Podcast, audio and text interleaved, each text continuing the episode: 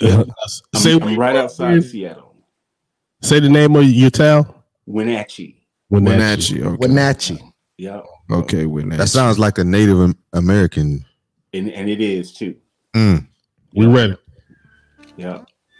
You know, they started on the East Coast. They pushed them all the way. Push them all the way to Wenatchee. That's right, bro. Open your ears and listen. Direction for your ambitions. New narrative. This the community coalition. Jumel, Corey, and Dory here for the intervention. We've been letting it slide for too long. He don't not no more slipping. Unity in our communities. That's how we rise up. Knowledge as well. Let's rise up. No more fighting as individuals. We municipal. This a podcast to listen to. You got a vision. We got a vision. Let's make it visible. Say we got to fight for our rights. Well, then it lets me. Real talk. 360. Yeah. That's what's up, bro. Real talk. Yeah. Give me chills every time I hear it. Yeah. I'm on it. What you on? I want that real talk. Hey, that's what's up. That's a little bit of energy. Yeah. I just need some more energy. A little more. You know what I'm saying? You need some more energy? Yeah. It's that type of day, though. Yeah, so what you tell the DJ to do? Tell the DJ run that back. Run that back, DJ. Run that back, DJ. Open your ears and listen. Direction for your new narrative. This the community coalition. Jumel, Corey, and Dory here for the intervention. Let this slide for too long. Yeah. You're not no more slipping. Unity. And Drew, if you don't say nothing, your face will never be shown. Oh, don't worry. I got playlist in a minute. Don't worry about it. Sometimes I like to play the back. Sometimes I got the podcast to listen to. You got a vision. We got a vision. Let's make it visible. Say we got a fight. Hey, it's me. All bite, no bark. Real talk 360. I love it. I love it. So fly. Yeah. I love it. Yeah. Hey. Talk 360. Real talk. Hey. Just a little bit of real talk. There you go. Yeah. Listen. I don't know, man. I like mine better. I thought I was in the club just now. Oh, yeah. I like mine better. Run it back, select now. Murder, she wrote. Murder, she wrote. Oh, man. Come here. Uh-oh. Guest appearances. All princess is always welcome. Oh, yeah. The queen of the empire. Oh, yeah. Shucks now. Special guest appearances all around today. Come here. Yeah. Say hey. Hello. No, hold it. Hello. Tell them beautiful. So tell them what your name is. Morgan. How you doing, Morgan? Nice to meet you. Morgan lied in the building. You say hey, Mr. Clayton. Hey. Mr. Clayton. Hey, Morgan. Nice to meet you. Nice to meet you too. Nice to meet you too. No, you gotta look up and say it. Don't be scared. Tell them bye. You gotta go. Hey, Morgan. Go back there with Jamal. Yeah, that's my why, right? All day. Yeah, girl, dad. Clayton, what's up, bro? I gotta do it one more time. Shoot. Oh my God! And then we about to get to it. I know this is a different way to start off. Oh man, them boys, we don't do nothing right. We gotta find some energy, huh? Yeah. We gotta find some energy. We in the club real quick. Hey Clay, we ain't gotta find it. You here, baby? You here, baby? This the community coalition. Hey, Drew. What up? Yep. Too long. You're not no more slipping. In our community, that's how we rise up. Yeah. Knowledge as well. Let's rise up. No more fighting as individuals. We municipal. Change the forecast. This the podcast to listen to. You got a vision. We got a vision. Let's make it visible. We got to fight for our rights. Well, then enlist me. Oh, bar. No bar. Real talk 360. Real talk, bro. Okay. Real talk. You got to get that track. Got it. Oh man, yeah, you do so much of that. You can work out to that one. Yeah, we about to start this off. Oh yeah, you know what it is. Real Talk 360. Real talk. Today we got a special guest, Wilson alumni. A lot of people say 2 times, but if you did your research, you know he is a 3-time Super Bowl champion. Winner, two. the alumni of the best alumni high school in the world, the Wilson Tigers. Yeah. Jesus Christ. Oh, my goodness. The man that Jerry Jones said that he's never seen a talent like that before. Darren Woodson saying athletics, you're in this top four. Wow. Hall of Fame ballot. Darren Woodson said that. D Wood. How you doing today, Clayton? How was your week, man? How did your week start? How was your week? How was your week this week? My week was great. Every day is great. When I wake up just feeling good, man, about myself. So my week, it went fast this week, man. Friday came and, you know, now it's Saturday, but it went great, bro. Because you know we was coming. I knew it. I couldn't sleep last night. Oh man! Oh man! Oh man! We was about to take you back to Florence. Oh man! As we go around the coast, Andrew, you back today? Yeah, I'm back. Good to see you, man. Yeah. How your week go, man? Back in the building, man. Let me, pop my collar today. Man. I'm back in the building. Yeah, my week went good, man. Just happy to be alive. Happy to still, be in the school system, helping these kids out, doing what I'm doing. Right. Big shout outs to the, the West Florence Knights. I coach over there too. We won in the playoffs last night. Big win. Right. My middle school season ended. We went 3-4. I'm just happy to be alive, man. Happy my kids, doing good things. And that's what it is, man. Right. Oh, man. Clay Holmes, man, it's nice to meet you. You know what I'm saying? I heard a lot about you, And I got a lot of questions to ask you in a minute, but I got something I need to ask. Hey. Mm-hmm. I was on social media last night. Oh, Lord. And I seen my niece. Mm-hmm. And I didn't know that was her. I did not know that was Maya. Yeah, man. Man, I was about to say, hey, man, you got to give her a beating right now. She growing up, man. I saw that the other day, too. Man. Yeah. She growing up. She lost about 17 pounds. Yeah. She working out. She want to, she chilly and playing basketball, volleyball. That'll do it. She gung ho. So, I'm just supporting. That's good, man. Supporting her. I guess I always get other people's kids. I remember from right. If I don't see them every day, I remember from right here. Yeah. Mm-hmm. I remember she was born. Mm-hmm. Her birthday in January, right? Mm-hmm. Yeah. Right after we got the mine, right? Yeah. She turned 14. Yeah. She turned 14. And then after to see her the other day, I said, God, man, what? How did folks say? Where did time go? Yeah, man. That's how it is. Yes, time moving. Corey. Oh man. Corey had the chance last week to finally tell people about that team 1996. And he was admitted about it. He had the quarterback that was on the team, Orlando Hudson, in the studio. He held it to him. I said, hey. Hey, Clayton, I'm glad you ain't went to high school with Corey, because Corey was going to hold it on you, boy. Man. When you in that competitive spirit, man, that's the last time. That, you can tell stories to people, and then they be like, yeah, whatever. Yeah, yeah. And I'm like, nah, for real. And they be like, yeah, whatever. So when you finally get a chance to have it validated, confirmed, by none other than, you have to do that. So, that got everything off to a great start. Man. I thought he was going to sack Orlando, man. Oh man, I was like, he was waiting on Orlando. Do not hit him up high.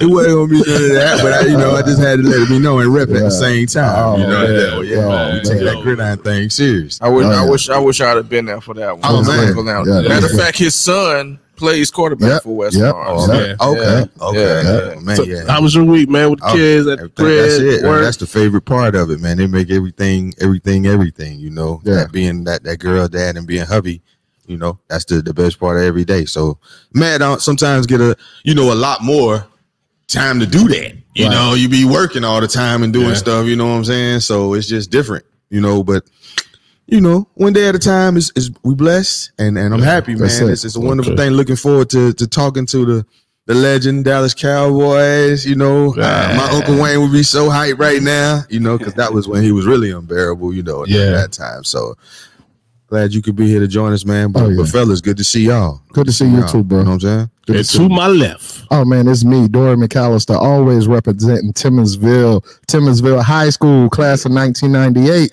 We good. Hey, listen, November. Hey, Mr. Holmes. Yeah. I know you by default, right? So we're going to get into that. Oh. I know you through your brother, your late brother, Kenneth Windham. Yep. So, man, we got a lot to talk about. Hey, listen, I have no notes, so everything with me and you going to happen organically, because when I tell you I know you, I know you. Hey, we going to go through your Facebook stuff, and when you post your stuff, me and you were talking on Facebook, it's going to happen organically, man. Oh, that's Love it. November is a huge month for me, man. My wife and I celebrating 20 years of marriage. Today 20 years, man. So y'all probably knew each other longer than that. Yeah, too, right? Man. Listen, on the 10th we'll be 20 years in. My son will be 21 on the 13th. My daughter will be 16 on the 24th. My alphaversary is on the 13th, so November is crazy for me. That's for sure. But I pinned this in, Mr. Holmes. I pinned this in when they told me you was going to be in the building. Excited about this, man. Sure. Excited. So you already about $3,000. Excited. You know what I'm saying? All that. You already about $3,000. You know what I'm saying? That's why I can't do that cup. Right. You know what I mean? November's crazy. Man. Yeah. It is. Hey, listen to this, man. All right. As I struggle up this long hill, life so strange, it's filled with pressure and pains that make you veer away from your game. Now you lost your aim, and it's all a part of the game. To see if you can rise and maintain, there's so many things to blame. Yes, there's a blame. Who song was that? You don't remember that? Mm-mm. You can hear me, Clay? I hear you, bro. Hey, I wrote that, and you gave me chills hearing somebody else say it. That's his song? Yeah, that's his, man. Oh, snap. Lord, where my life go? Damn. Oof. How long ago did you write that? Bruh, I went back home in 2004, and everybody in my family is musically inclined. Both of my brothers started playing the piano just from listening. And so I wanted to learn music. So I got it. My youngest brother gave me a keyboard. Music helped me get through depression. It helped me get through a lot of it, and then I listened to some of the stuff I wrote, and it brought tears to my eyes, listening to the songs and the beats I made, things I thought I couldn't do. So I wrote that in 2005, 2006. Yeah. That's good. That's what's up. And you was raised, like I told you, I rode by your old stomping ground, 1080 West Harmony Street. That's it. That little blue trailer. We was right there. Yeah. Yeah. He said, yeah. Yeah. That brought back a lot of... I'm so happy I'm at peace now with things that have happened in my life, because I've looked back and I understand it all. Now, if you probably would have brought up West Harmony Street 15, 20 years ago, that probably would have shocked me. But I've gone through my past, and everything is just beautiful. There's just a beautiful understanding. But yeah, a lot started right there on Harmony Street. And Mr. Clayton, one of the things I don't mean to cut in, but one of the things that I appreciate about you, and I'm sure we'll talk a lot about this, is the fact that you've been to the highest of heights and you've been to the lowest of lows, and everything is open book. Like everything is, you will talk about it all. Like it's just it's open for everybody. What makes it that way? There's this thing that, you know, when you're young, or you hear people say, "Hey, you need to let that go. You need to let that go." I used to always say to myself, and I couldn't say it to the adult. That's the one thing about growing up where I grew up too. We didn't have a voice. We were like, okay, you do what I say, or do it just because I said it. And there's a lot of thoughts that you have, but that you can't say. So I'm at this point now to where I'm past that. And man, the information just rushes in. The questions just rush in now. So I'm not afraid anymore to question anything, because it's brought me peace. It's brought me understanding of who I am. So that's why I am an open book. So y'all be careful about what y'all ask me, because I know that I am love, peace, and understanding. I know that. I honestly know that that's who I am. And I can't go wrong being that. I cannot go wrong if I stay in character.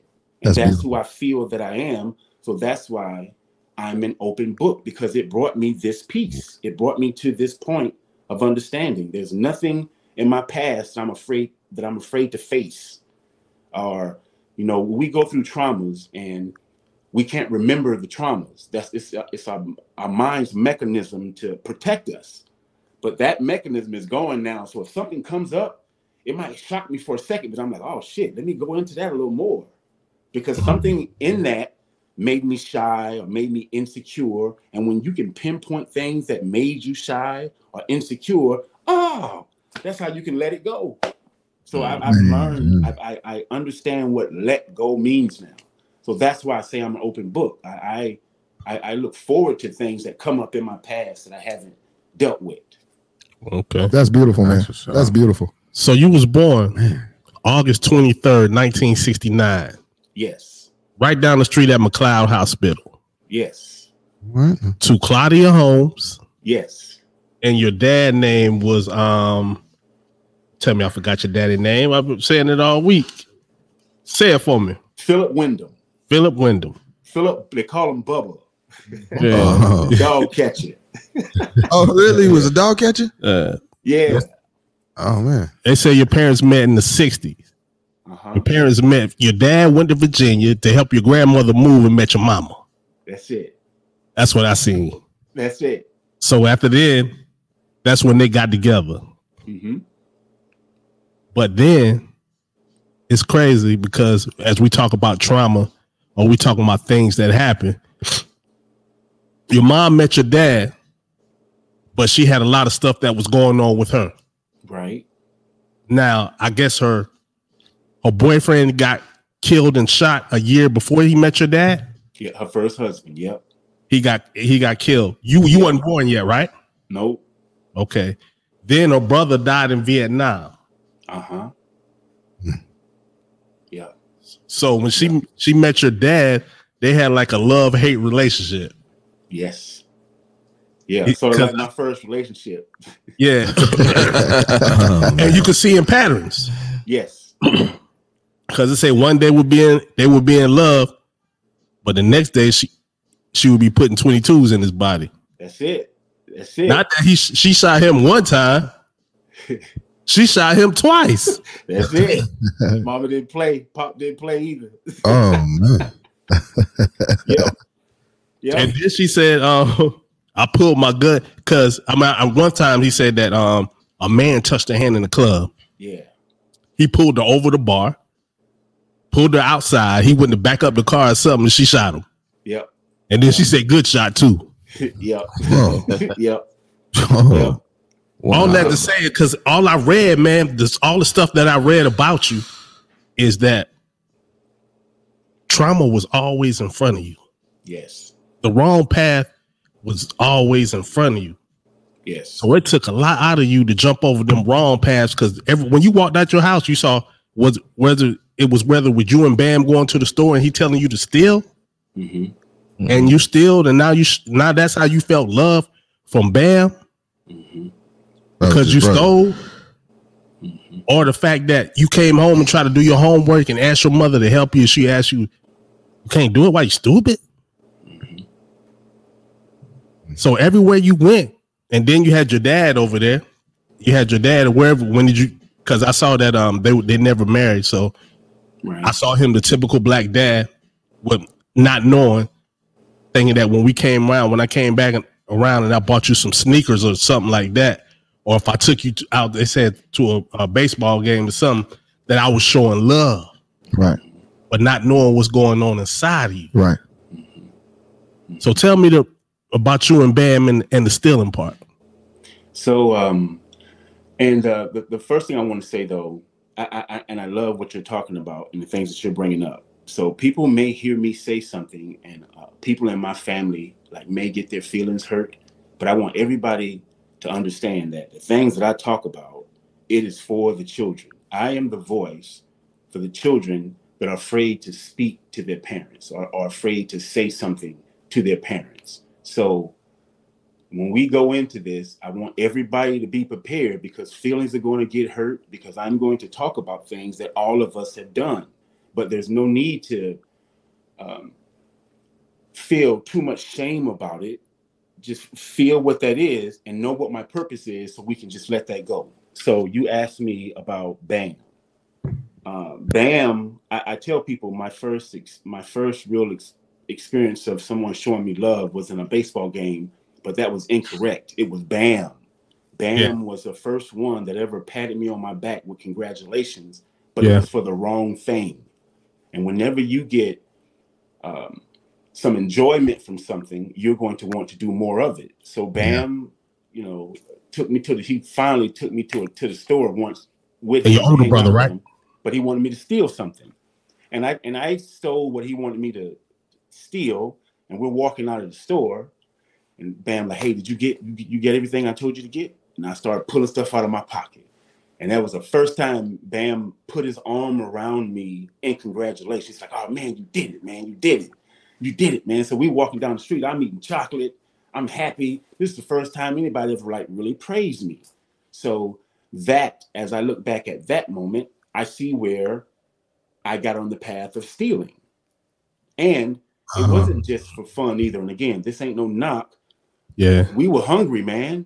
We were hungry, bro. Right. Okay. Wow. It's hard to tell a person not to go steal or not to do anything bad when you, I take that back. Not hungry. I'm talking about starving, bro. Starving. Yeah. So it's hard to pay attention to rules when you're not eating. So yeah, that's the first understanding of my life of me getting off the path. Okay. Man. Now, you stayed with your mom for a while, right? Then you lived with your dad. But and by BAM, now I'm about to go somewhere, and this is something I read. It said the boy was raised solely by Claudia, who recalls his mother as mocking him as stupid, worthless, and when asked for help with his homework, she called you dumb. He watched in fear as she beat his older brothers BAM and Curtis with bats and brooms, but the worst thing she ever hit you with was extension cord. Mm-hmm. I'm getting the BAM. Yet nothing absolutely wounded you deeply until BAM snuck in your bedroom one night and molested you. Mm-hmm. Now, when I heard that, I was thinking about, you know, big brother, little brother, but then it goes back to all the trauma that was going on in the house.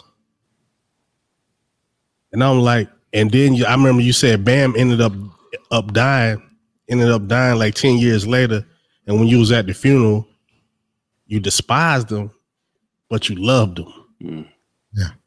I've despised somebody, but I still had to have love for him. But explain that to him. Okay. And that's when I signed with the Miami Dolphins too. I just got into treatment, and they brought up my past. So I remember sitting down in front of the therapist, and the first thing he asked me, he said, "So Clayton, have you ever been physically, mentally, or sexually abused?" I said, "Yeah." He sat back and he said, "Well, tell me about it." And then I was like, "Oh shit." It was like, bam, bam, all this.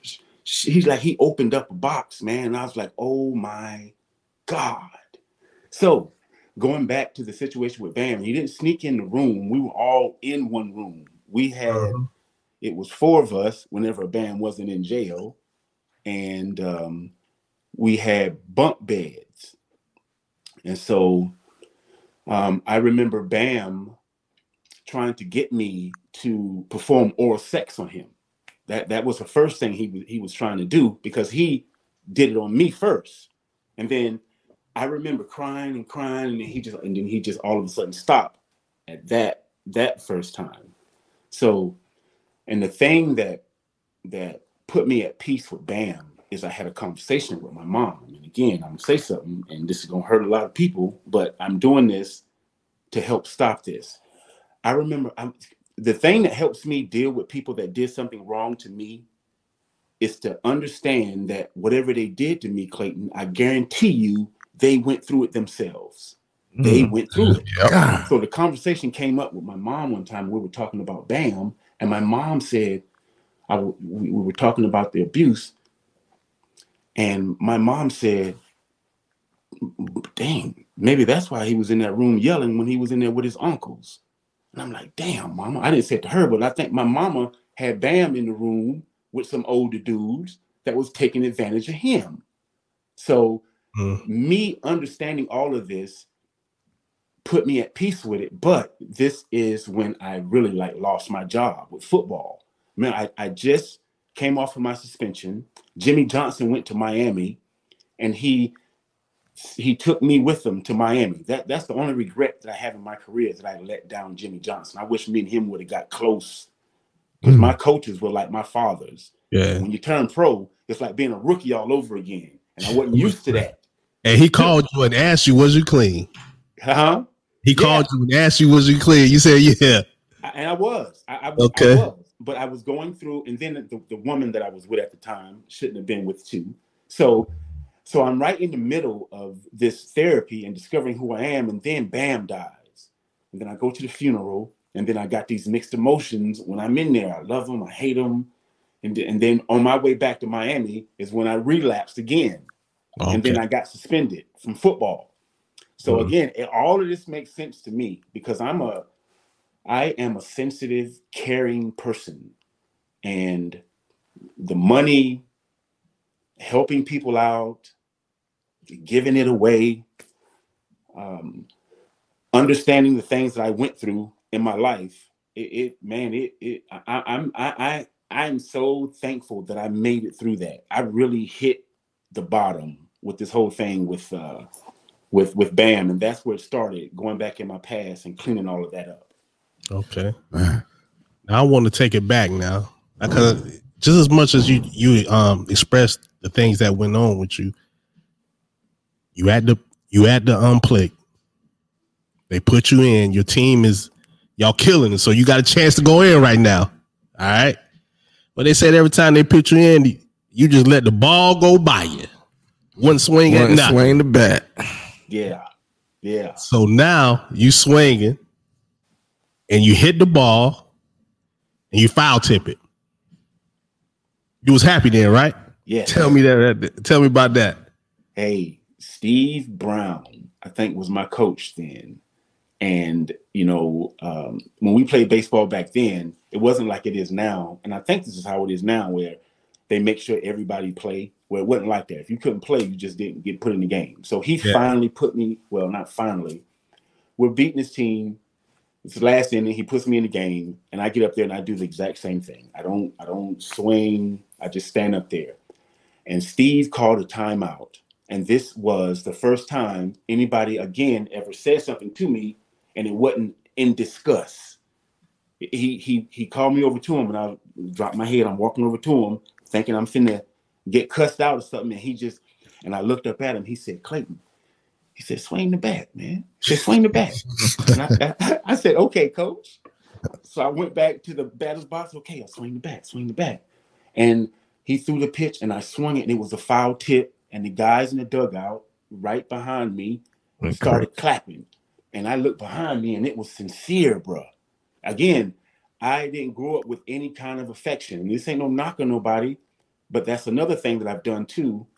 There's this meditation where you remember the last time you were happy. I don't care if that was 5 minutes ago, 10 minutes ago, 30 minutes ago. But when you find that moment, you try and find another moment. And the goal of this meditation is to see if you can find the very first moment that you were happy. And so doing that meditation, it took me back to that is the happiest moment of my life. Me hitting that baseball and what I went through.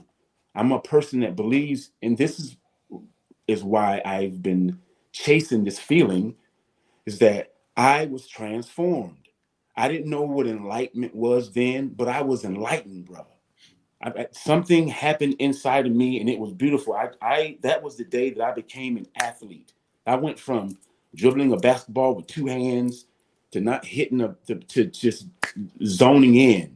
Huh. Zoning in now, because I got that excitement from hitting that baseball. So when I saw those guys clapping for me for the first time, everything was just slowed down. It was truly like I was like in the Matrix, and I'm back in the basketball.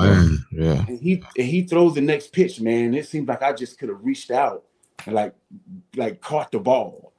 And I stepped into it and ding. And this, if you play baseball and you hit one, you hit it just right. So bam, I'm running to first base, and I hear people saying, "Drop the bat, drop the bat." I throw the bat down, bro. I hit first, I hit second, I hit third. So stand up, triple. And the guys in the dugout now are going bananas. Steve, pat me on my back, and now I'm laughing uncontrollably. I'm laughing. I got my head down. I can't stop laughing. Yeah. And then it's like, okay, you gotta stand up because the next play, next pitch coming. So I stand up and I look and I can't see nothing. It's completely black.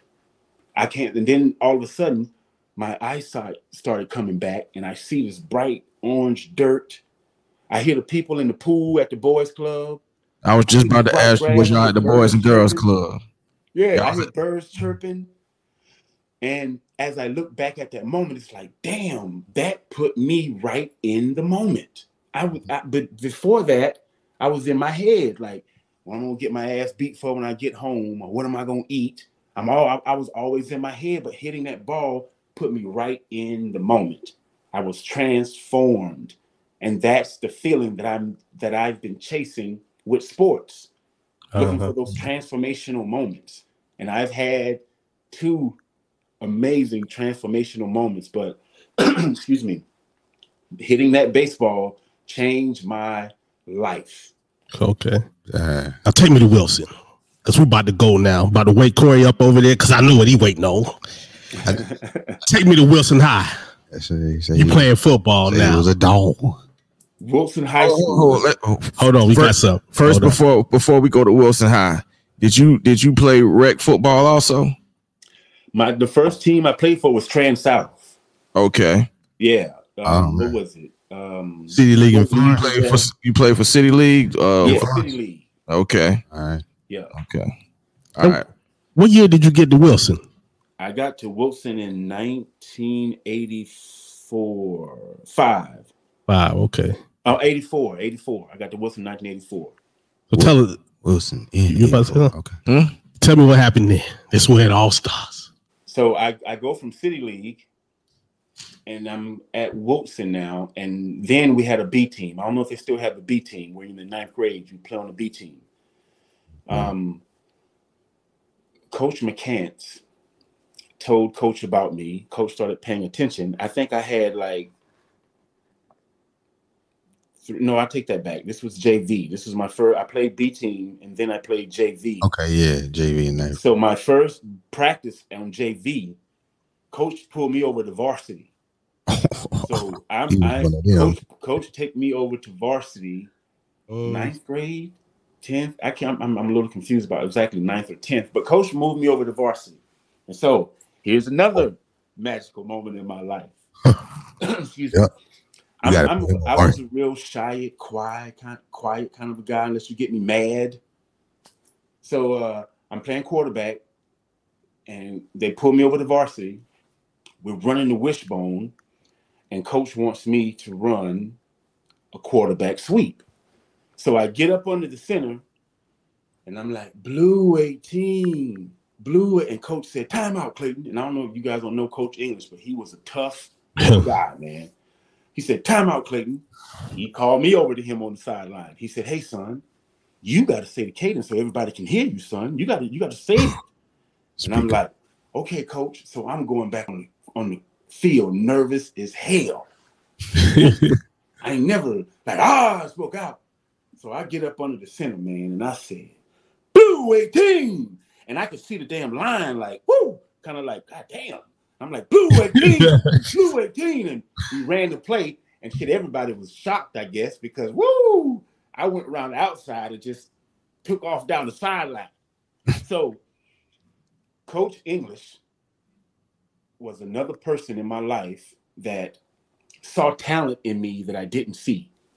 So I played, long story short, with a high school football. It's the end of my football season, and I had a wonderful season playing high school football.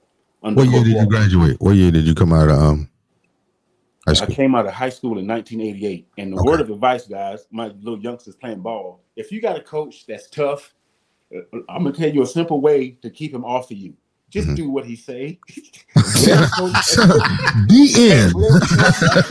Oh, Lord, say it again. Say it again. Just do what the coach says, man, to the best of your ability.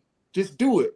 And he will. Coach Ames ain't never yelled at. Well, I take that back. He yelled at me one time, and I ran a touchdown after that. He got on me. It was the last game of the season against Lake City, and we were down, and we shouldn't have been.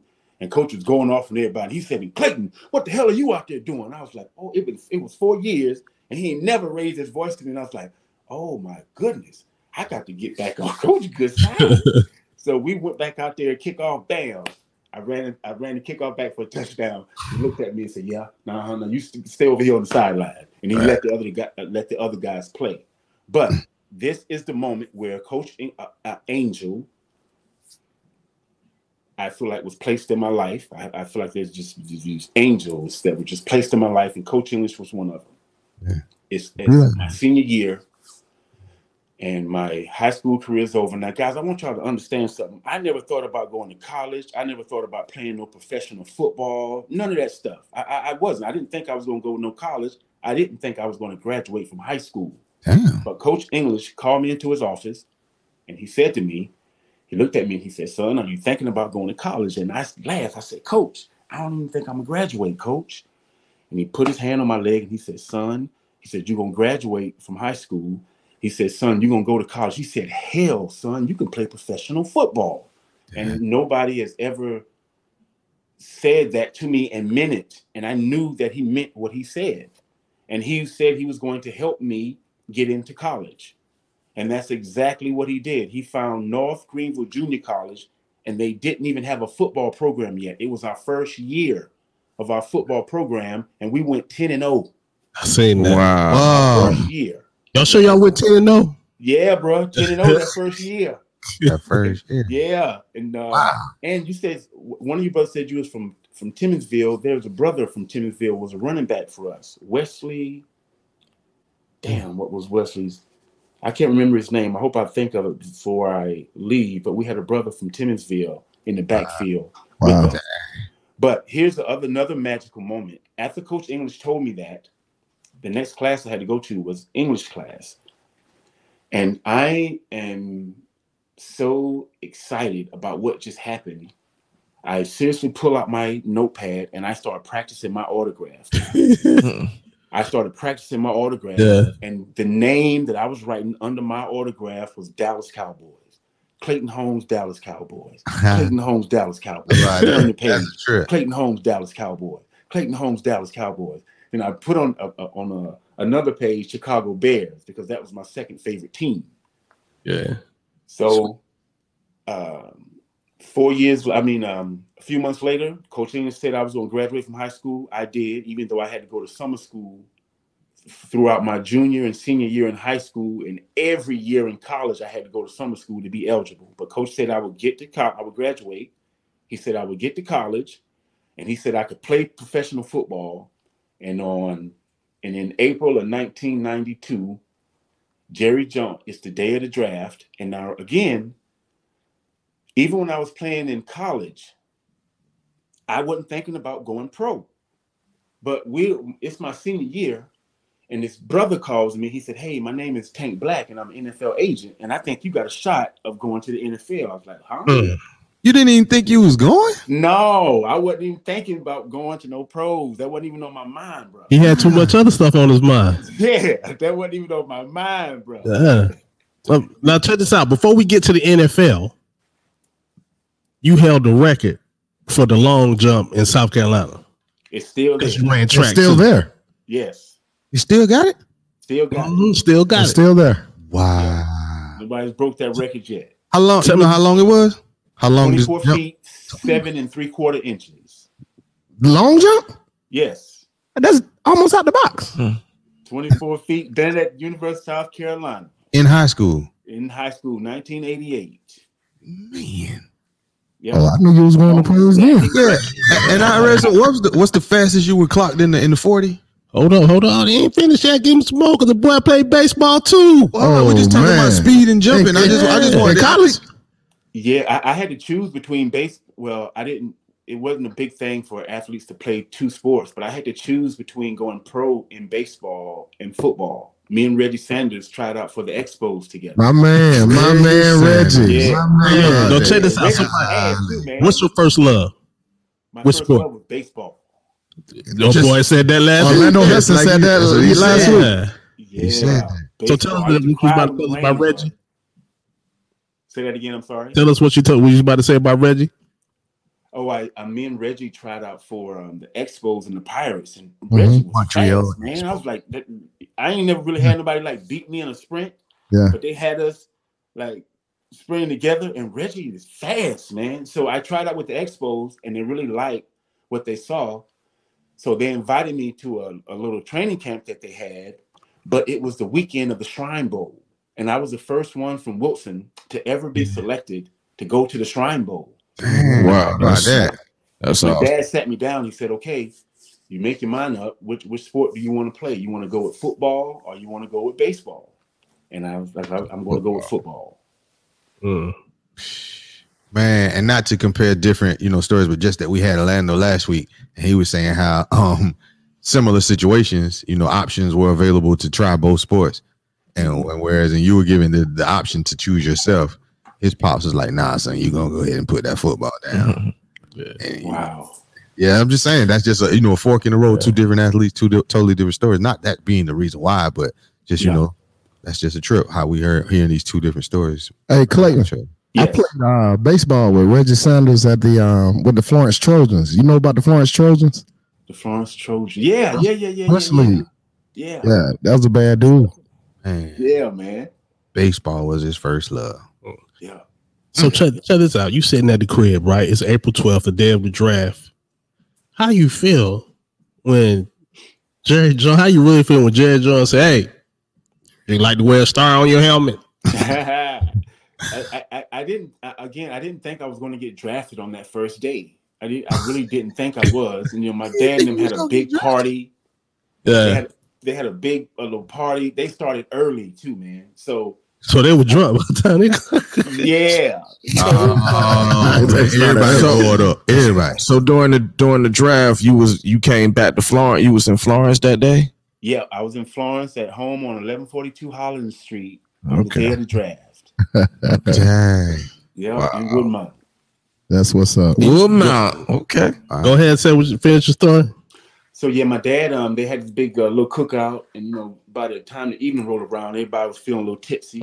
Like, man, you think you're gonna get drafted today? Everybody's coming up to me, and I went up to my dad. I said, "Hey, Pop, I'm finna go into your room, and I'm gonna shut the door." I said, "But if the phone rang, just don't answer it. Let me answer." So I went in my pop's room. I sat on the bed, and I just fell back, and as soon as my head hit the bed, the phone rung. The house phone. The phone up. I said, hello. And the guy goes, can I speak to Clayton Holmes? This is Clayton Holmes. I said, this is Clayton Holmes. He said, hi, this is Jerry Jones. How would you like to be a Dallas Cowboy? And I said, I would love to be a Dallas Cowboy. And he said, is your agent there? I said, no, he's not. But we can get him on the phone. So I let those two talk, do their thing. Tank called me back. He said, hey, Clayton, I just turned down an offer from the Cowboys, but I think we did the right thing. What? And I was like, all right, man. Remember, I'm just 18-year-old kid, shy and quiet. I'm not used to being like, what happened? I'm just like, oh, okay, yes, sir. All right, Tank. And I hang the phone up, and I'm like, what the hell just happened just now? I said, we're playing this game now, contract negotiation. Well, he called me back 15 minutes later. He said, they must have wanted you really bad, Clayton, because they wanted to pick me the last pick in the second round, but the money wasn't right. So they traded the last pick for the second pick in the third round and offered the same money. So Tank told me, he said, hey, he said, "Congratulations, you're a Dallas Cowboy." And brother, tears just it just started pouring. It was just there was just amazing relief, but that was all short-lived. About 5 hours later, and that's when I knew that this is not going to be fun having this money, Clayton. This is not going to be fun having this money. So it was an amazing feeling, but later on that evening, I got a knock on the door, and that's when I was just like, that's when I can say everything was. It started tilting downhill. I was like, oh shit. Did they know how much money it was? Because it was 2 years, 1.3, right? Or 2 years, 1.6. It was 3 years, a $1.3 million deal. So yeah, they knew $200,000 signing bonus. $220,000 signing bonus, yes. Mm. How does that work though? I always want to know, how does the signing bonus work? Do you get it that day, tomorrow? When does it, you get it? Oh, as soon as you sign that contract, they transfer it over to the account or send you a check. As soon as you sign that contract. And that signing bonus, is that considered part of the salary, or is that just? No, I don't know. Again, I'm not quite sure, but no, I think the signing bonus is separate, and then the salary. So that is a bonus. It's one on its own. That's an actual bonus. So check this out. Before then, you never had a bank account or nothing, wrote a check or nothing. You never did nothing. Never had a bank account, ain't wrote no check, and all of a sudden, you got $220,000 up. So with you not having an account or anything, how did you get a check sent to you, like a paper check, or did you have it? What account was it put in? And see, that's it. And I take that. I didn't have an account until my senior year in college when Tank, my agent, I got my first car was a 240 SX. Ooh, I remember. Tank was pretty sure I was going to get drafted. Mm-hmm. Yeah. So after my football career was over, I could deal with the agent if he wanted to, you know. Front me some money to get me a car. So I got a car, and Tank started an account then. And even though Tank started the account, I still wasn't like writing no checks or anything like that. Right. Okay. But I got the account already started before I got drafted. Gotcha. Okay. So what happened when you get to the great state of Texas? The way he didn't say why. He knew it wasn't 5 hours later. He knew why it wasn't. Yeah, go back to that. Yeah, why go back to that? Why 5 hours later? Yeah, why wouldn't? Okay. What led you to say this ain't gonna be fun? So this is something I have not talked about publicly, but I'm going to be talking about this exclusive a lot. It's just my relationship with like women. My first relationship. I had my son Dominique. Y'all know him as Dominique Henry. I had my son. In July, right before my senior year in high school, I had a son in high school. Right. And so when I told my dad that my girlfriend was pregnant, he said to me, "You ain't going to no damn college. You're going to go out here and get a job. You're going to take care of this damn baby, because I ain't taking care of no baby." So I've always been working ever since we found out I was having a son or baby. My dad, I was working, putting me to work, always taking care of my son. So I go off to college. She goes off to college. We do this breakup, makeup thing. And then all of a sudden, one day, I never forget this day. I'm up in college in summer school by myself. And this was our final breakup. She called me and said, "It's nice to go to the mall and get what you want. It's nice to go to Red Lobster and eat." She was messing with a dude that was dealing drugs. She was taking care of him. So yeah, we broke up. And something else that fueled her fire is that after she broke up with me, I was dating a white girl, and I came home with her too. So back to what happened that evening. So this girl had broke up. She never had to ask me twice about helping with my son. Always took care of my son. I stole the driver's ed car one weekend just to come home to be with them. So, and so I'm at the hotel with my closest friends. Three, my closest friends, Don, Craig, Man, and and Lisa was there. Shout out. So, you know, we finna pop some little champagne, and there's a knock on the door. That's not for you, buddy. There's a knock on the door. You know, I'm like, dang, who is it? I didn't tell nobody I was here. I'm like, I know we ain't too loud. And I opened the door, and it's my ex-girlfriend's mom. She gave me some papers. Oh, man.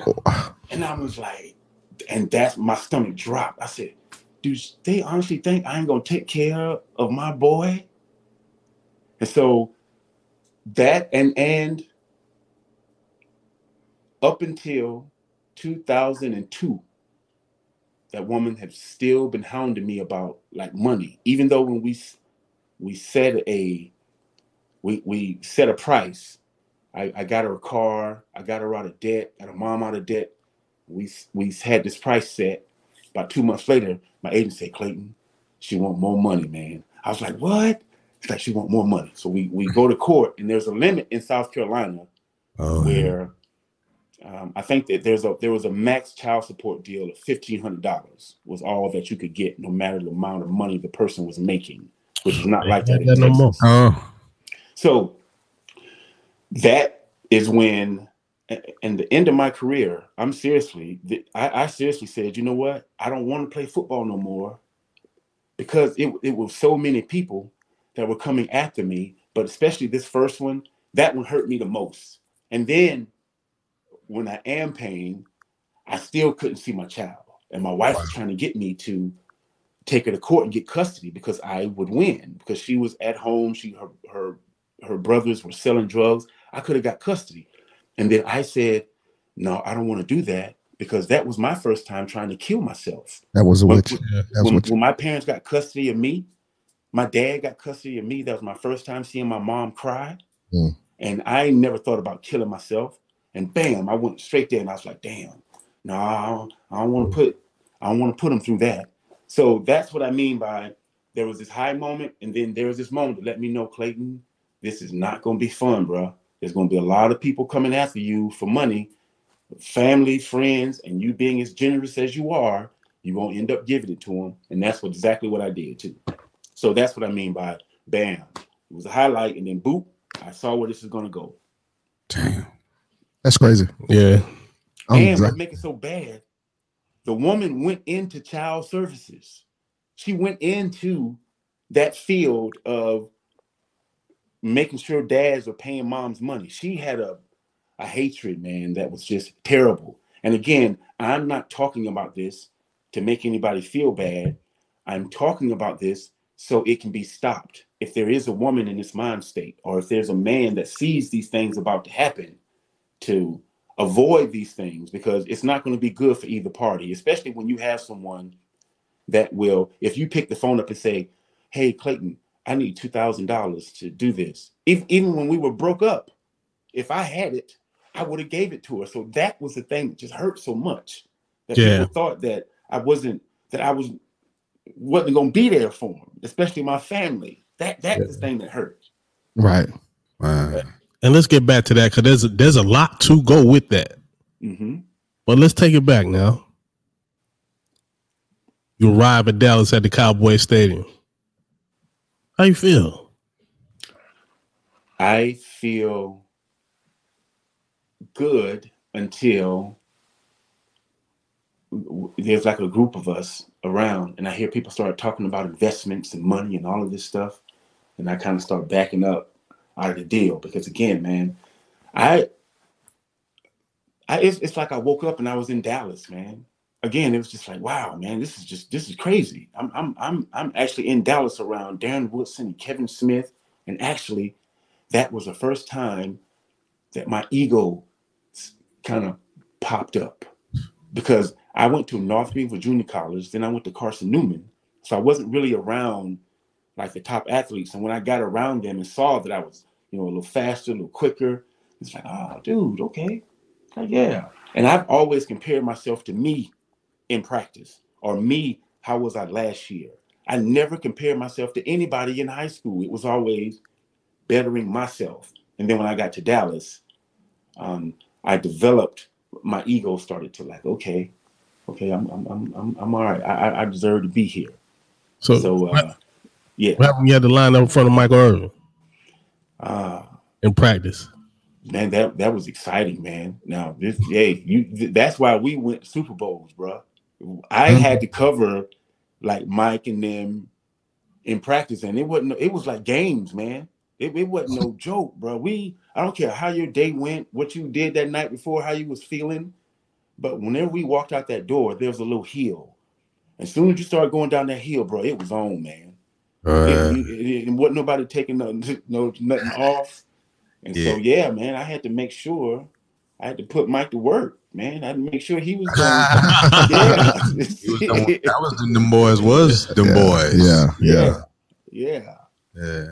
What about your first Super Bowl season? Tell us about that season. How many years were you in the league when that happened? What happened?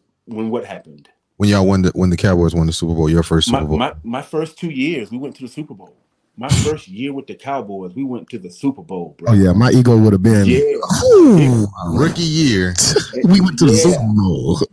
And won it, right? Dallas, city where they spoiled the players. Cowboys. Yeah, man. It was unbelievable. But that first year, it was amazing. We go to the Super Bowl. Now, don't get me wrong, winning the Super Bowl, the excitement is just amazing. It is absolutely amazing. But remember, I'm that kid on third base, so I was expecting some another kind of transformation to happen, because I also had this realization before the Super Bowl. I remember walking out of the mall and I got these bags in my hand, and that's when it hit me. It's like, damn, Clayton, you making all this money, and you are still the same person.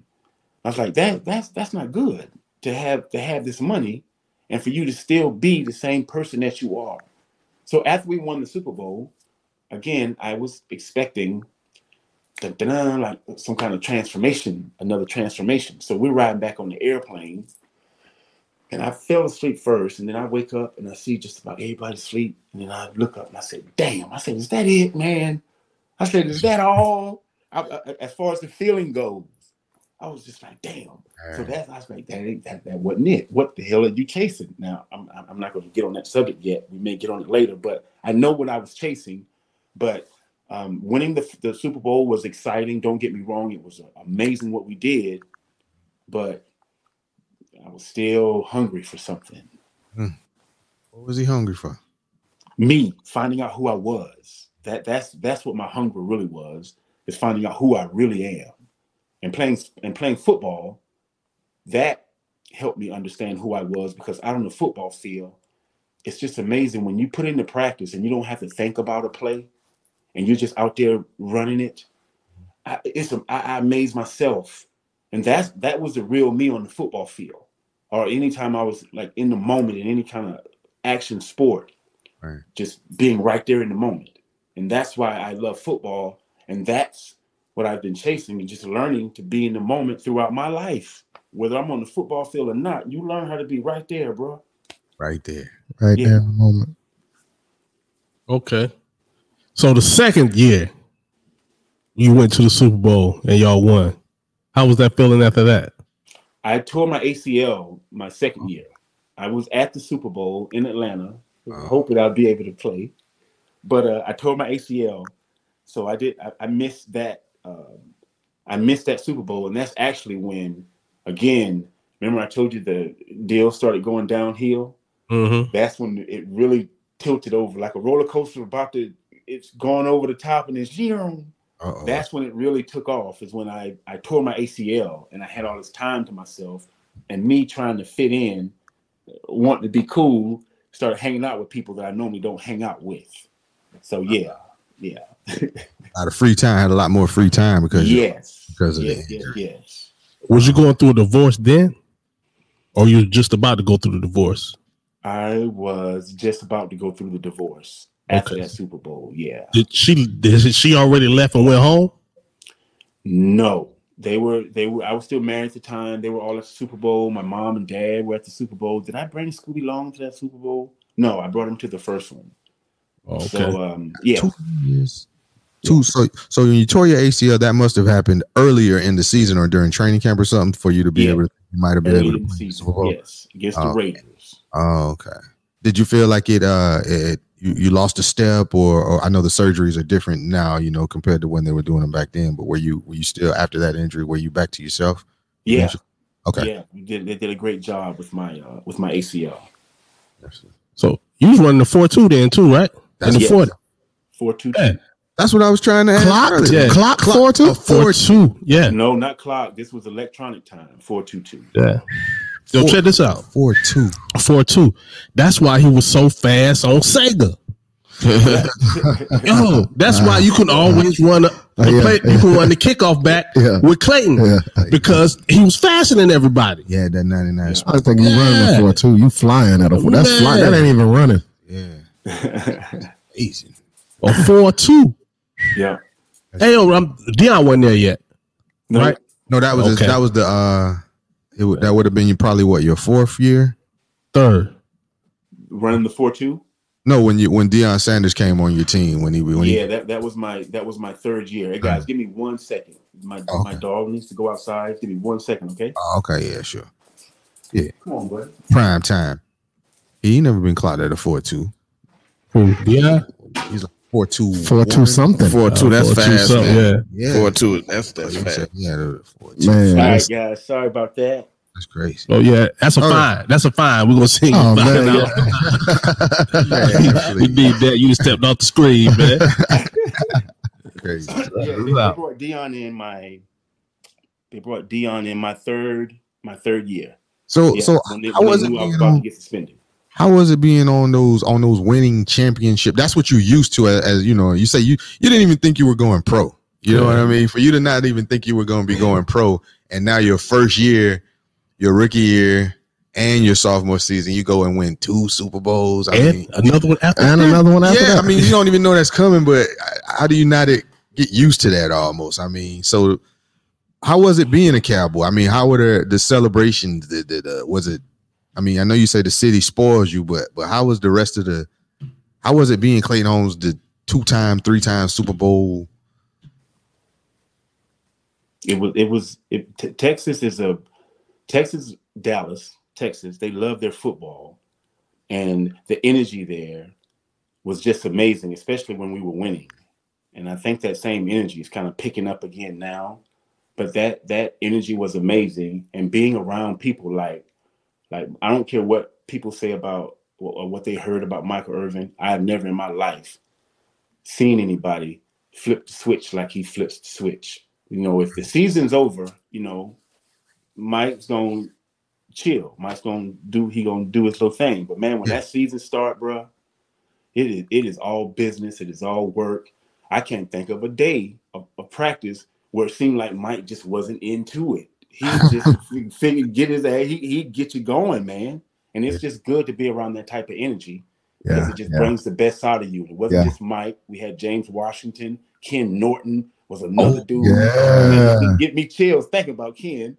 Yeah, Ken was a beast. So when you're around people like that, bro, you can't help but to bring out the best in you too. Yeah. Jimmy Johnson influenced that culture. That was a winning. And Jimmy, Jimmy, see, and that's what if me and Jimmy would have connected, right, like all of my coaches connected, whew, they ain't no telling how things would have went, because that was my coaches were my dads, and if they needed me to do anything, and all of my coaches from high school to college, there'll come a point in the game, man, where they'll look in my eyes, and I know that they need me to do something special, and that's just a beautiful feeling. It's like your daddy. It's like if you love your daddy and your daddy's proud of you and you want to impress your daddy with something and you know what's going to happen after you do, shoot, that's what it was like for me.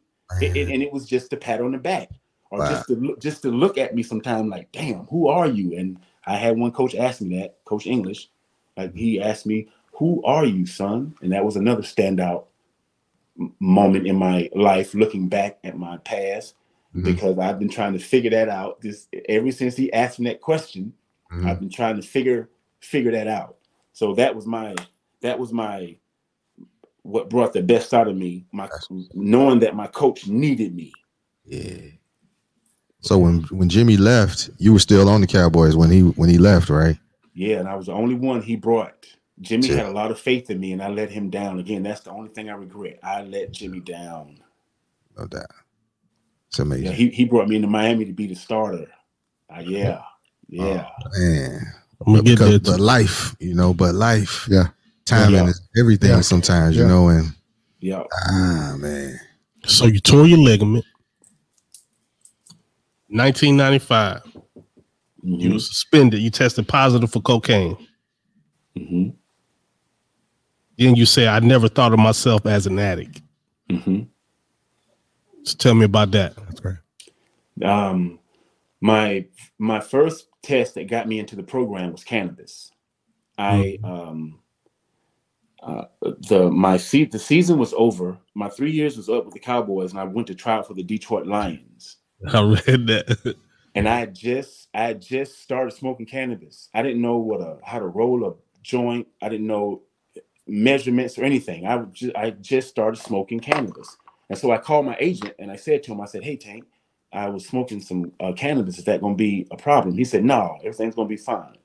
So I went to Detroit and they gave me a test, and they were supposed to test me for steroids, but they tested me for everything. And so when the NFL doctor at the time was a Dr. Lawrence Brown, when he called me on the phone, he said, hey, Mr. Holmes, I have a test here, and it came up positive for cannabis. Can you tell me why it's in your system? I said, yeah, because I was smoking cannabis. And he said, well, okay, you're going to be in the NFL's drug program, which means you got to take 3 UAs a week. You got to talk to the team psychiatrist, and you have to go to AA and NA meetings. Now, I'm just involved with this stuff.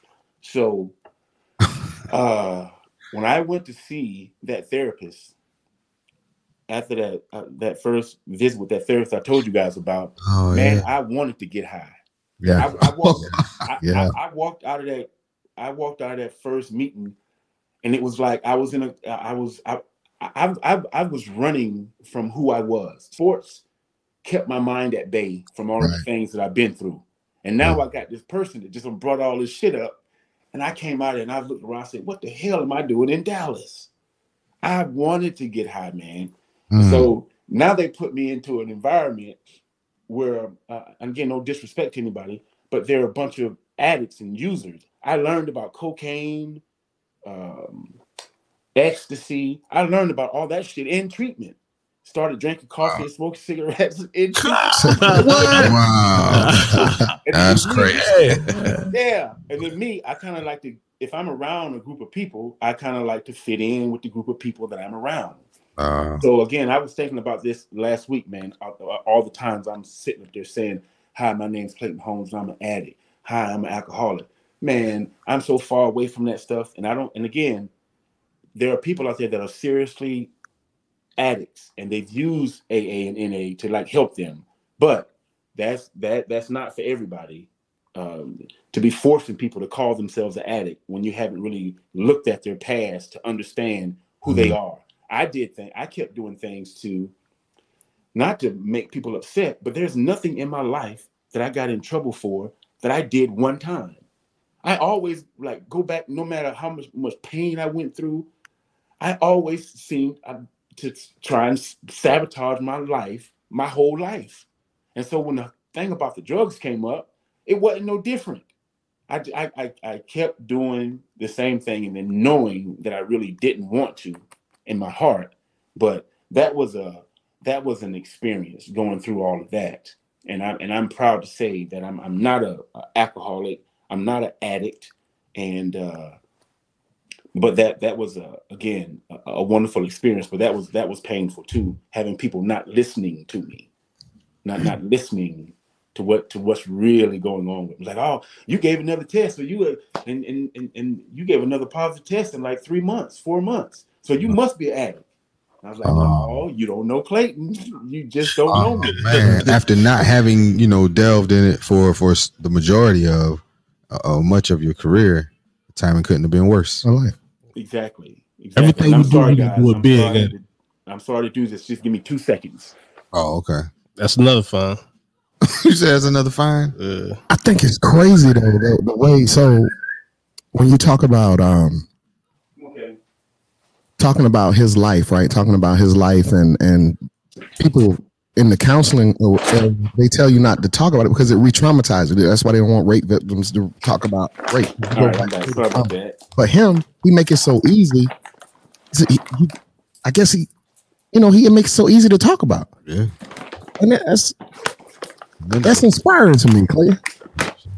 I'm sorry. Now, what was that, bro? I'm sorry. When you go to counseling, right? Like a rape victim, we was talking about. They don't want to in court. If you go to, they don't want to talk about it because it re-traumatizes the victim.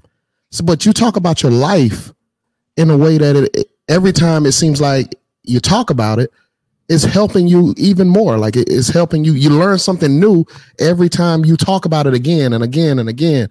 It seems like you're finding new things out of old situations. Is that the case? Yes, bro. That's it. And I learned that a long time ago. That's helped me get over things. And that's called understanding. And again, this whole letting go thing. That's how I've learned to let go. Okay, I have to understand this, because if I was to grab your arm and I say, okay, let go of me, it's impossible for you to let go if I'm holding you. So you have to figure out a way to get a hold of it. And that's what. Me going back through my past and talking about these things helped me, like, okay, I'm going to let that go. So, and the reason why I talk about it is to help. I'm not talking about it blaming anyone or feeling sorry. It's like, no, you have no idea, or maybe you do, what it feels like to get your ass beat or to do something silly. And like, Clayton, why'd you do that, Clayton? And then I'm like, I don't know. And I really didn't know. I'm sitting in the room beating myself up. Like, damn, Clayton, why you do that, man? Why you do that? Why you do that? You, man, and I got asked that so much. It's like, okay, I'm finna find out. And okay, it's like, all right, I found out now. I found out why I feel like I behaved the way that I behaved, and this is it. Mm. But I also heard you say the reason why you can't talk about stuff like that, I was going to keep that to the end, is because it's not about your life. It's about the people's life that's coming now, like the kids and stuff like that. Don't do this. Don't be the F up, like as you would say. Don't F up. Don't mess up. So what you do is to show people not how to be like you. That's it. I want children, especially children. I want children to feel about themselves how I feel about me now. I want to feel like I feel, and even though I was the baddest, the top athlete at Wilson High School and all the colleges, you wouldn't recognize it when you saw me back in the days. Again, I wasn't like the popular kid. I've always had like only a few little friends in high school, college there. So I wasn't like popular. That just wasn't me. I was just this kept to myself, quiet kind of a guy. And I understand where that came from, and I've come out of that shell. And so I want children, especially children, to feel good about themselves, to not hold their head down for a long time in embarrassing moments or when they mess up, to look at everything like a lesson. Right. Like, hey, don't keep your head down there. There's a lesson, and it's coming back around again. So what did you learn from that? And that's just how I look at my life now. Everything's a lesson, Clayton. Don't hold your head down, learn from it. And that's what one of my missions is to get kids to, no matter what situation they're in, to understand their mom, their dad, or whatever they're going through, and understand it's not anything personal with them. That and there's something in you that you need to find. Being calm and assertive. That's the thing that's why I speak. That's why I do what I do. I want children to feel the confidence that I feel about myself. I want them to feel that as early as possible. Right. So let's take it here. 2004, you stepped back in Florence. Mm-hmm. And I also caption said, that I went from a Benz to a bike. Mm-hmm. Tell me about that when you stepped back. Cause there was a lot of stuff that went on during that time. Yes. So now, go ahead. That was the last place I wanted to go.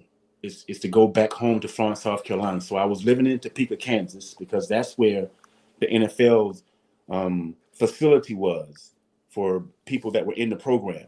It was called Menninger's Clinic. It was in Topeka, Kansas.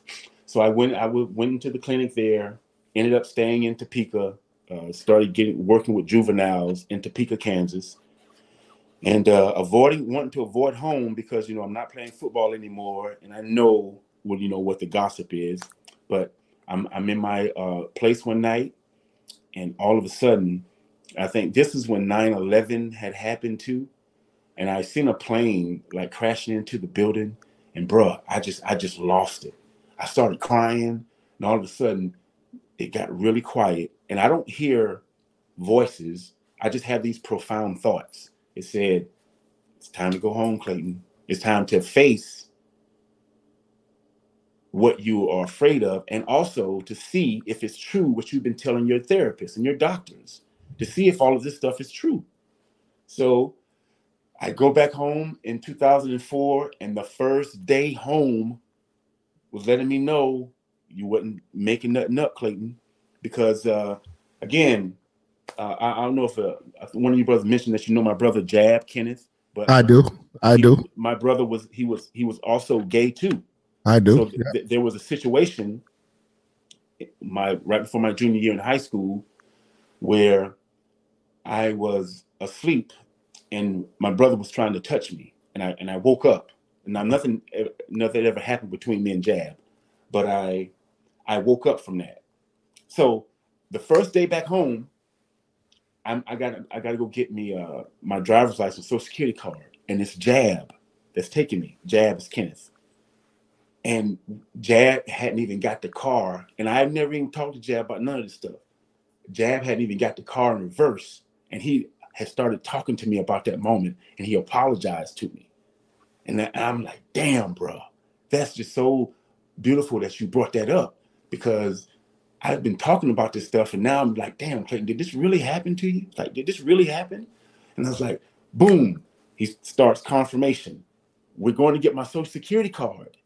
I go into the Social Security building, and who do I see? The old man across the street from my grandmama that used to molest us.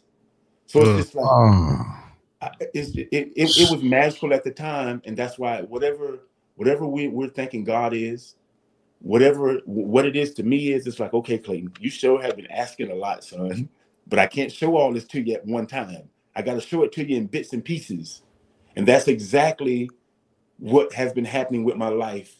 He's like, okay, if I would have shown you this at that time, you wouldn't have been able to handle that. You probably would have killed yourself. You went deep into drinking and that.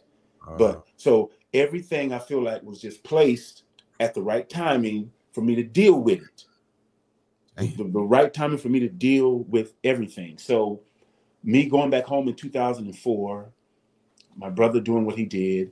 And then this is the thing that hurt me, bro. Like, there was not one friend that could have called me and needed something from me when I was playing football. So I've lost everything that I've had. I don't have any more money. So there were a couple people that I helped out in Florence. I'm talking about with big time money. And the one that really hurts, I'm not going to say his name. I go to the brother and said, hey, I really need to say $5,000 back. Right. Say that again. I was supposed to say it, right? At least go ahead and say it, Clay. You just go ahead and say it. This is real. You ain't trying to hurt nobody. This is helping the kids, Clay. This is helping the kids. I might say his name. So I'm like, yo, man, I really need that money. And this, he looked at me and he said, because he called me and said, hey, there's a truck that I want to get, but the bank wants to charge me too much interest to get the truck. And he wanted me to send him $5,000. And I ain't hesitate. I went and got a money order. As soon as we hung up the phone, sent him the money. 4 or 5 years go by. I'm coming up to him. And I'm knowing that, you know, he ain't got no $5,000 to just give to me. So, you know, he set up some little kind of payment thing. The brother looked at me and said, you ain't give me no $5,000. You ain't send me that, man. What the hell? You ain't, like, yo.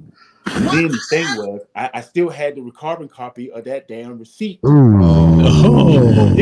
So you got receipts. Keep everything. Got receipts. Yeah. So it was just that too. All the people that I helped out, Everybody was just looking at me sideways. It was tough. I had to go back there and deal with that. And I'm so happy I did. But that was the toughest part of what I call my recovery, is going back to South Carolina in 2004. Yeah. But they teach you that. Did they teach you that in the program, to face that, to be able to go back and do that? They say make amends. You have to go back and make amends, right? But he ain't making them. He did everything for everybody. Yeah. Yeah. Yeah. So the place where it all started, though. Yeah. Now you got to face the demons. Yeah. Yeah. And then remember the first girlfriend I was talking to you about. I got drafted in 1993. It's 2004, and she's still after me, because this is something that I didn't understand, that after my football career was over and I wasn't making the money I was making, we are supposed to go get our child support adjusted.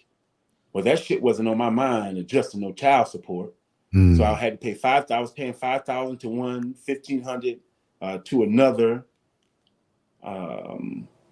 And 4 or 5 years go by. So all of that money like stacked up, and I wasn't making the money. But because I didn't go get the child support reduced, $250,000 and $300,000 that I owed to somebody, that I wasn't making the money. So again, long story short, I go home in 2004. This woman finally gets me in front of the judge for like the third time. And all of a sudden, I'm in jail. I'm like, damn. My first time ever going like to jail. So I'm like, this shit is crazy, man. It's like this woman has finally, the hate in this woman is so bad that she's still after me. And this was even after the ESPN story came out, the bends from a bike. Right. So I'm expecting people to like, okay, yo, you know what? I really understand this dude now. Let me back up off him a little bit, especially the women that were in my life. But no. So and then I'm in jail. You think anybody came and put anything on the brother books? No mama, no daddy. Nobody came to put nothing on my books, nothing. And I'm like, man, this shit is crazy. Cool. And again, I didn't do anything to anybody, but everybody was just so disappointed that I wasn't a Cowboy anymore. They were like really hurting. But that's just my life, man. And again, I'm not knocking or mad at anybody in my life, but that's how I always felt. Like this little outcast. That I wasn't really going to be shit, but all of a sudden I became something. And then this is something that we have to understand too as people. You can subconsciously, especially if it's somebody in your family, not want them to do well when they've succeeded in something.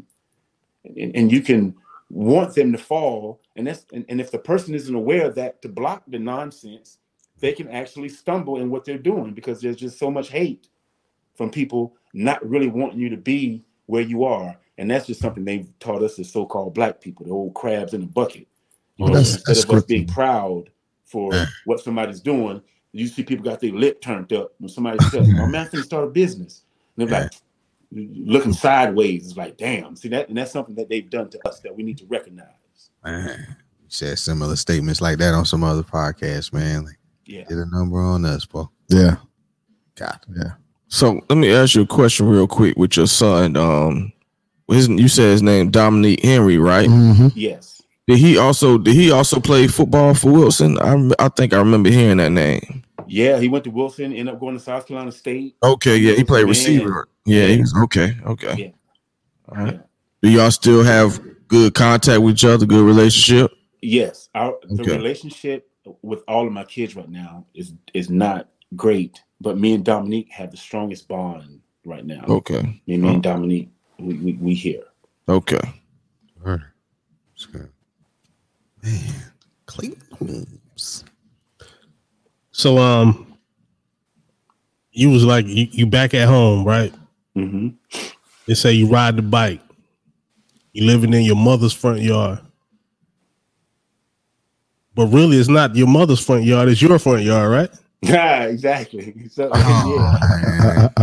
man. So. She says, you bought the house in your name, let you live. She lived in your house. Then she said he only bought me a $3,000 car. Yeah, yeah, and then I know that killed. Yeah, and so that me living in that abandoned house in front of my mom's house, that was another house after she got out of the house that I brought her. So it was like a little double wide trailer, but there was another house in the front that they were going to like fix up, and that's the one that I was. That's the one that I was staying in. Yeah. Wow. Because it said the electricity was from Claudia's house. Yeah, I had a extension cord and a lamp. That old orange extension cord. Yeah. And a lamp. Damn. Yeah. Yeah, I had that. Deal plugged up, had a little kerosene heater. And yep, it was just me and the music. And my cousin had just gave me this book called, my cousin, man, his name is Leonard Windham. He gave me this book called Book of Secrets from Osho. And it's a book about meditations. Mm-hmm. So I got into meditation and things of that nature when I was in Topeka, Kansas. So my cousin gave me this book. So it was just me and that book and me and the music and trying to figure this shit out. Yep. Mm. So, okay, you came home, you faced the demons. Yep. How you get to Washington? I got to Washington because after Washington State came out, I had a couple of my close friends that I played football with reach out to me, like Terrence Thomas. He lived in Washington, D.C. at the time. Okay. And he was the one that really got me on the path of that I was on of self-discovery, because I just got into Scientology too. I was curious about Scientology. So Terrence Thomas called me and told me that I could come up to Washington, D.C. because they had a place up there, a Scientology place. So I went up there with Terrence for probably 3 or 4 months. Terrence worked at the Pentagon then. We would get up in the morning. He would go to work. I would go over to the Church of Scientology and take a couple of classes. I did that for 3 months. And then I went back and I had a friend that was in Atlanta that I played junior ball with. He invited me to Atlanta. I was going to do some speed and agility training there in Atlanta. But again, I'm still trying to figure out who the hell I am. So I went from Atlanta back to Florence for about a month. And then I had a friend that lived in Arizona contact me that I played at Carson Newman with.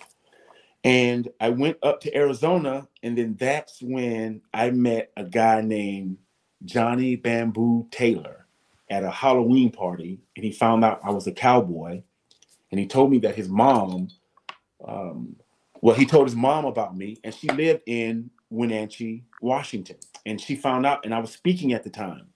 That was something else that I was doing too. I was sharpening up my speaking career when I was in Arizona, and she found out that I was speaking, and I was just getting started in the business, and she said, "Hey, we have this festival called Apple Blossom, and I'm pretty sure I can get you a few speaking engagements."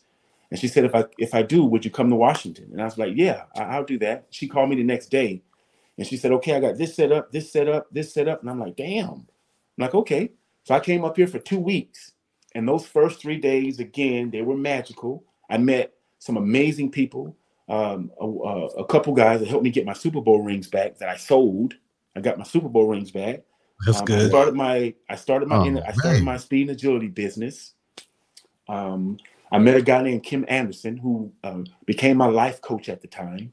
So this place is my second home. I was born again here, and I say born again because I got hit by that car in on 12/11/15 that really sealed the deal on what we're talking about now, my stance on things. So what brought me to Washington State was I was in Arizona. I met a wonderful lady. She invited me here to speak, and the rest is just history. I've been traveling around a lot, observing families and different places, and this is the longest place that I've been in my life ever since football was over. Wow! This in Washington State.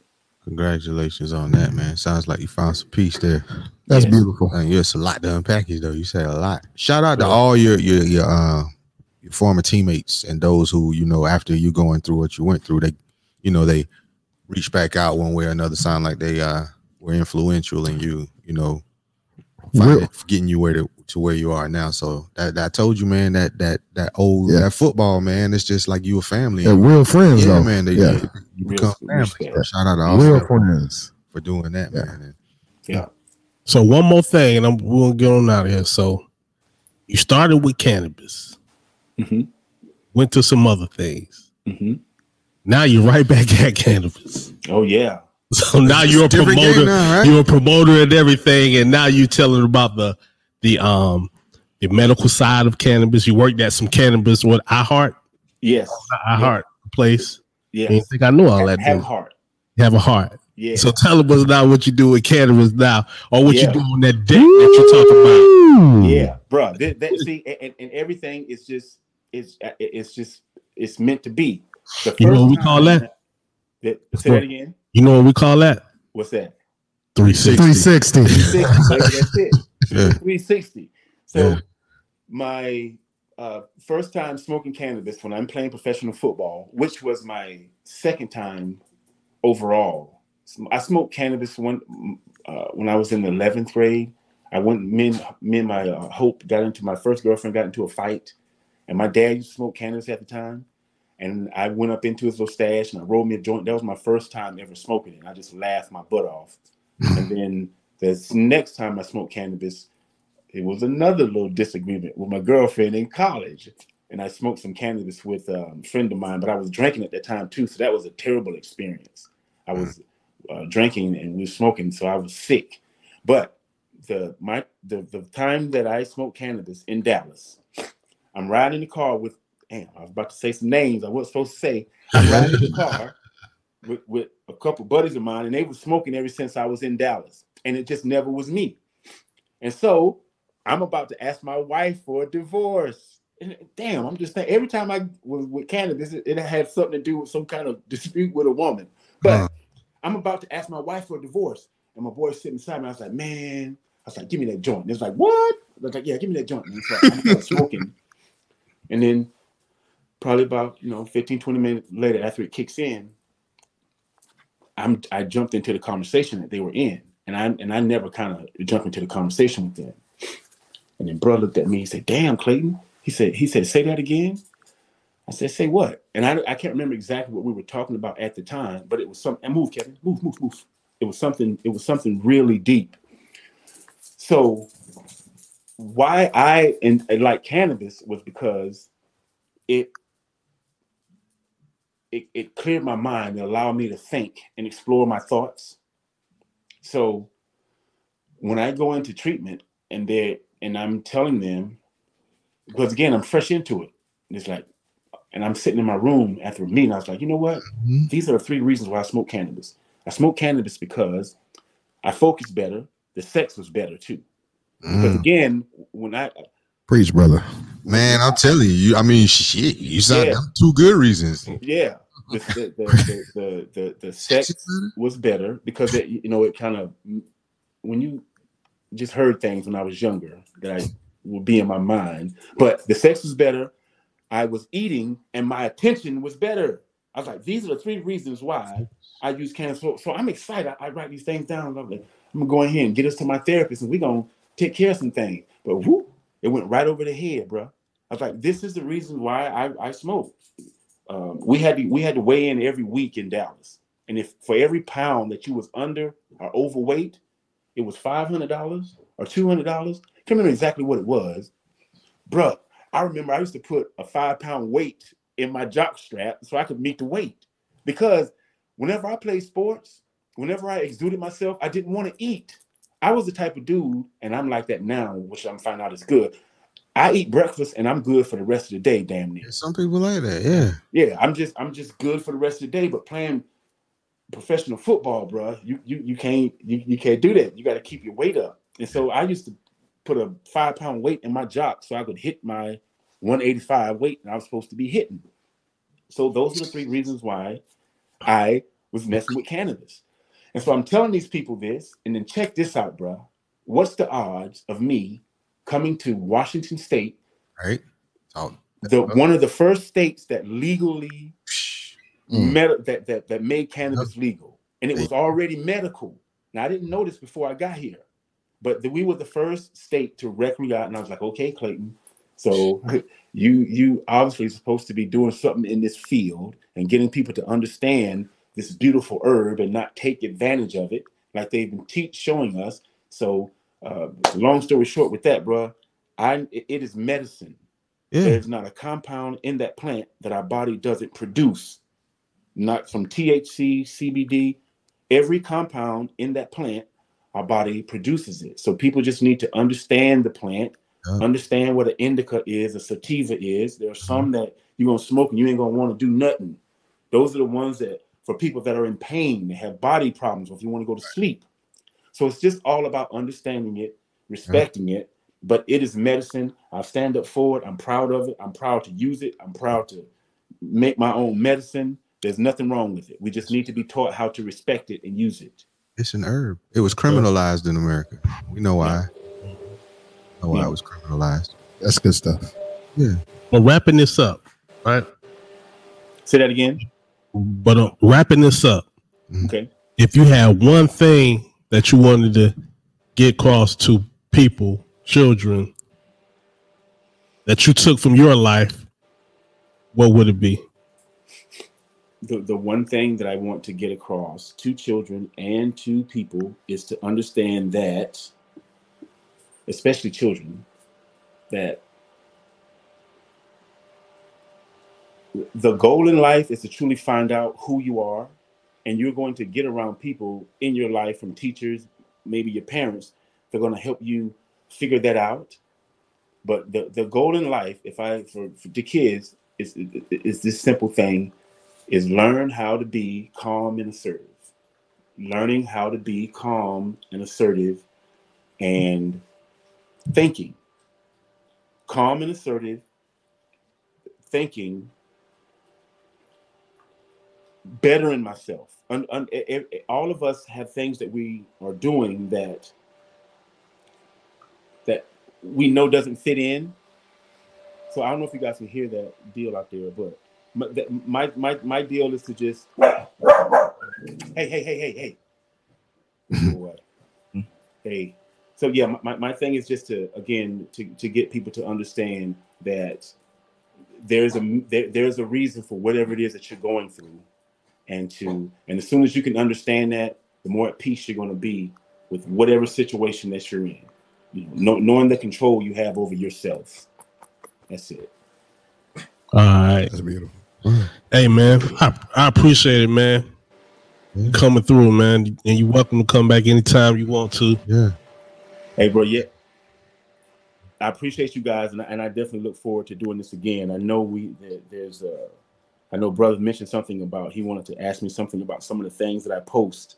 So yeah, man, just this can go long, this story with me, but I would definitely love to do this again. Ask any kind of questions that you guys have. Again, like I said, I'm an open book, and I know I post a lot of questionable things, but one thing I want, before I leave, I want people to understand this too. The things that I post, I'm not a conspiracy theorist. There's not one conspiracy that you're going to find on my Facebook timeline. I have everything that I post. I have diligently done research in it. I've diligently asked whatever we're calling, what many call God. I've sat, meditated, and contemplated, and I speak the truth, bro. I know I might hurt people's feelings, or people like, I just need to think the earth's flat. I have diligently done my research, and I am the truth, bro. I am the truth, and I want people to understand that I didn't wake up a year ago or a month ago talking about the things that I'm talking about now. I've been after this for a long time, and one thing, I'm trying to be as quick as I can. Coming from South Carolina, like I mentioned to you guys, I wasn't given a voice. I wasn't given the opportunity to be like, to question something with my mom or my dad. And now that I've opened that gate, it is beautiful, bro. Like the questions that the questions that come to me, or the ideas, I used to run them off. Like, oh damn, that was stupid. Don't think about that. Now I still may have some stupid thoughts or something like that. But man, I have opened the floodgates of being free to think, man. And it's beautiful to just be able to think, man. We got, and that's where I'm at. Yeah, that's what's up. We got to have him back, because I know I heard up in there he said that he think the earth flat. So we don't, I didn't see that, but man, we got. I know we got to wrap. So that's just a little cliffhanger. For sure, bro. I appreciate you guys, man. I really appreciate you, man. All right, man. You, man. Hey, yo, I'll speak to you, man. Peace, man. Appreciate it. Thanks for joining us, bro. Hey, you guys loved every bit of it, man. Loved every bit. Thank you for sharing. Have a good one. Appreciate you. Hey, y'all finna play that song before we leave, right? Yeah. You know, intro and out / outro. Yo. There you go. Yeah, man. Peace and blessings. Oh, yeah. Peace and blessings, bro. Open your ears and listen. Direction for your ambitions. New narrative. This the community coalition. Drumel, Corey, and Dory here for the intervention. We've been letting it slide for too long. Here on out, no more slipping.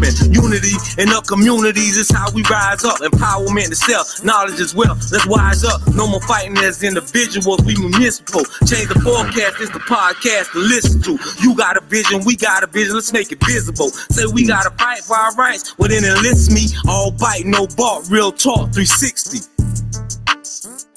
360, baby. Real talk. That's what's up, man. That's what's up. Peace, my brothers. Peace, peace, peace, peace, peace.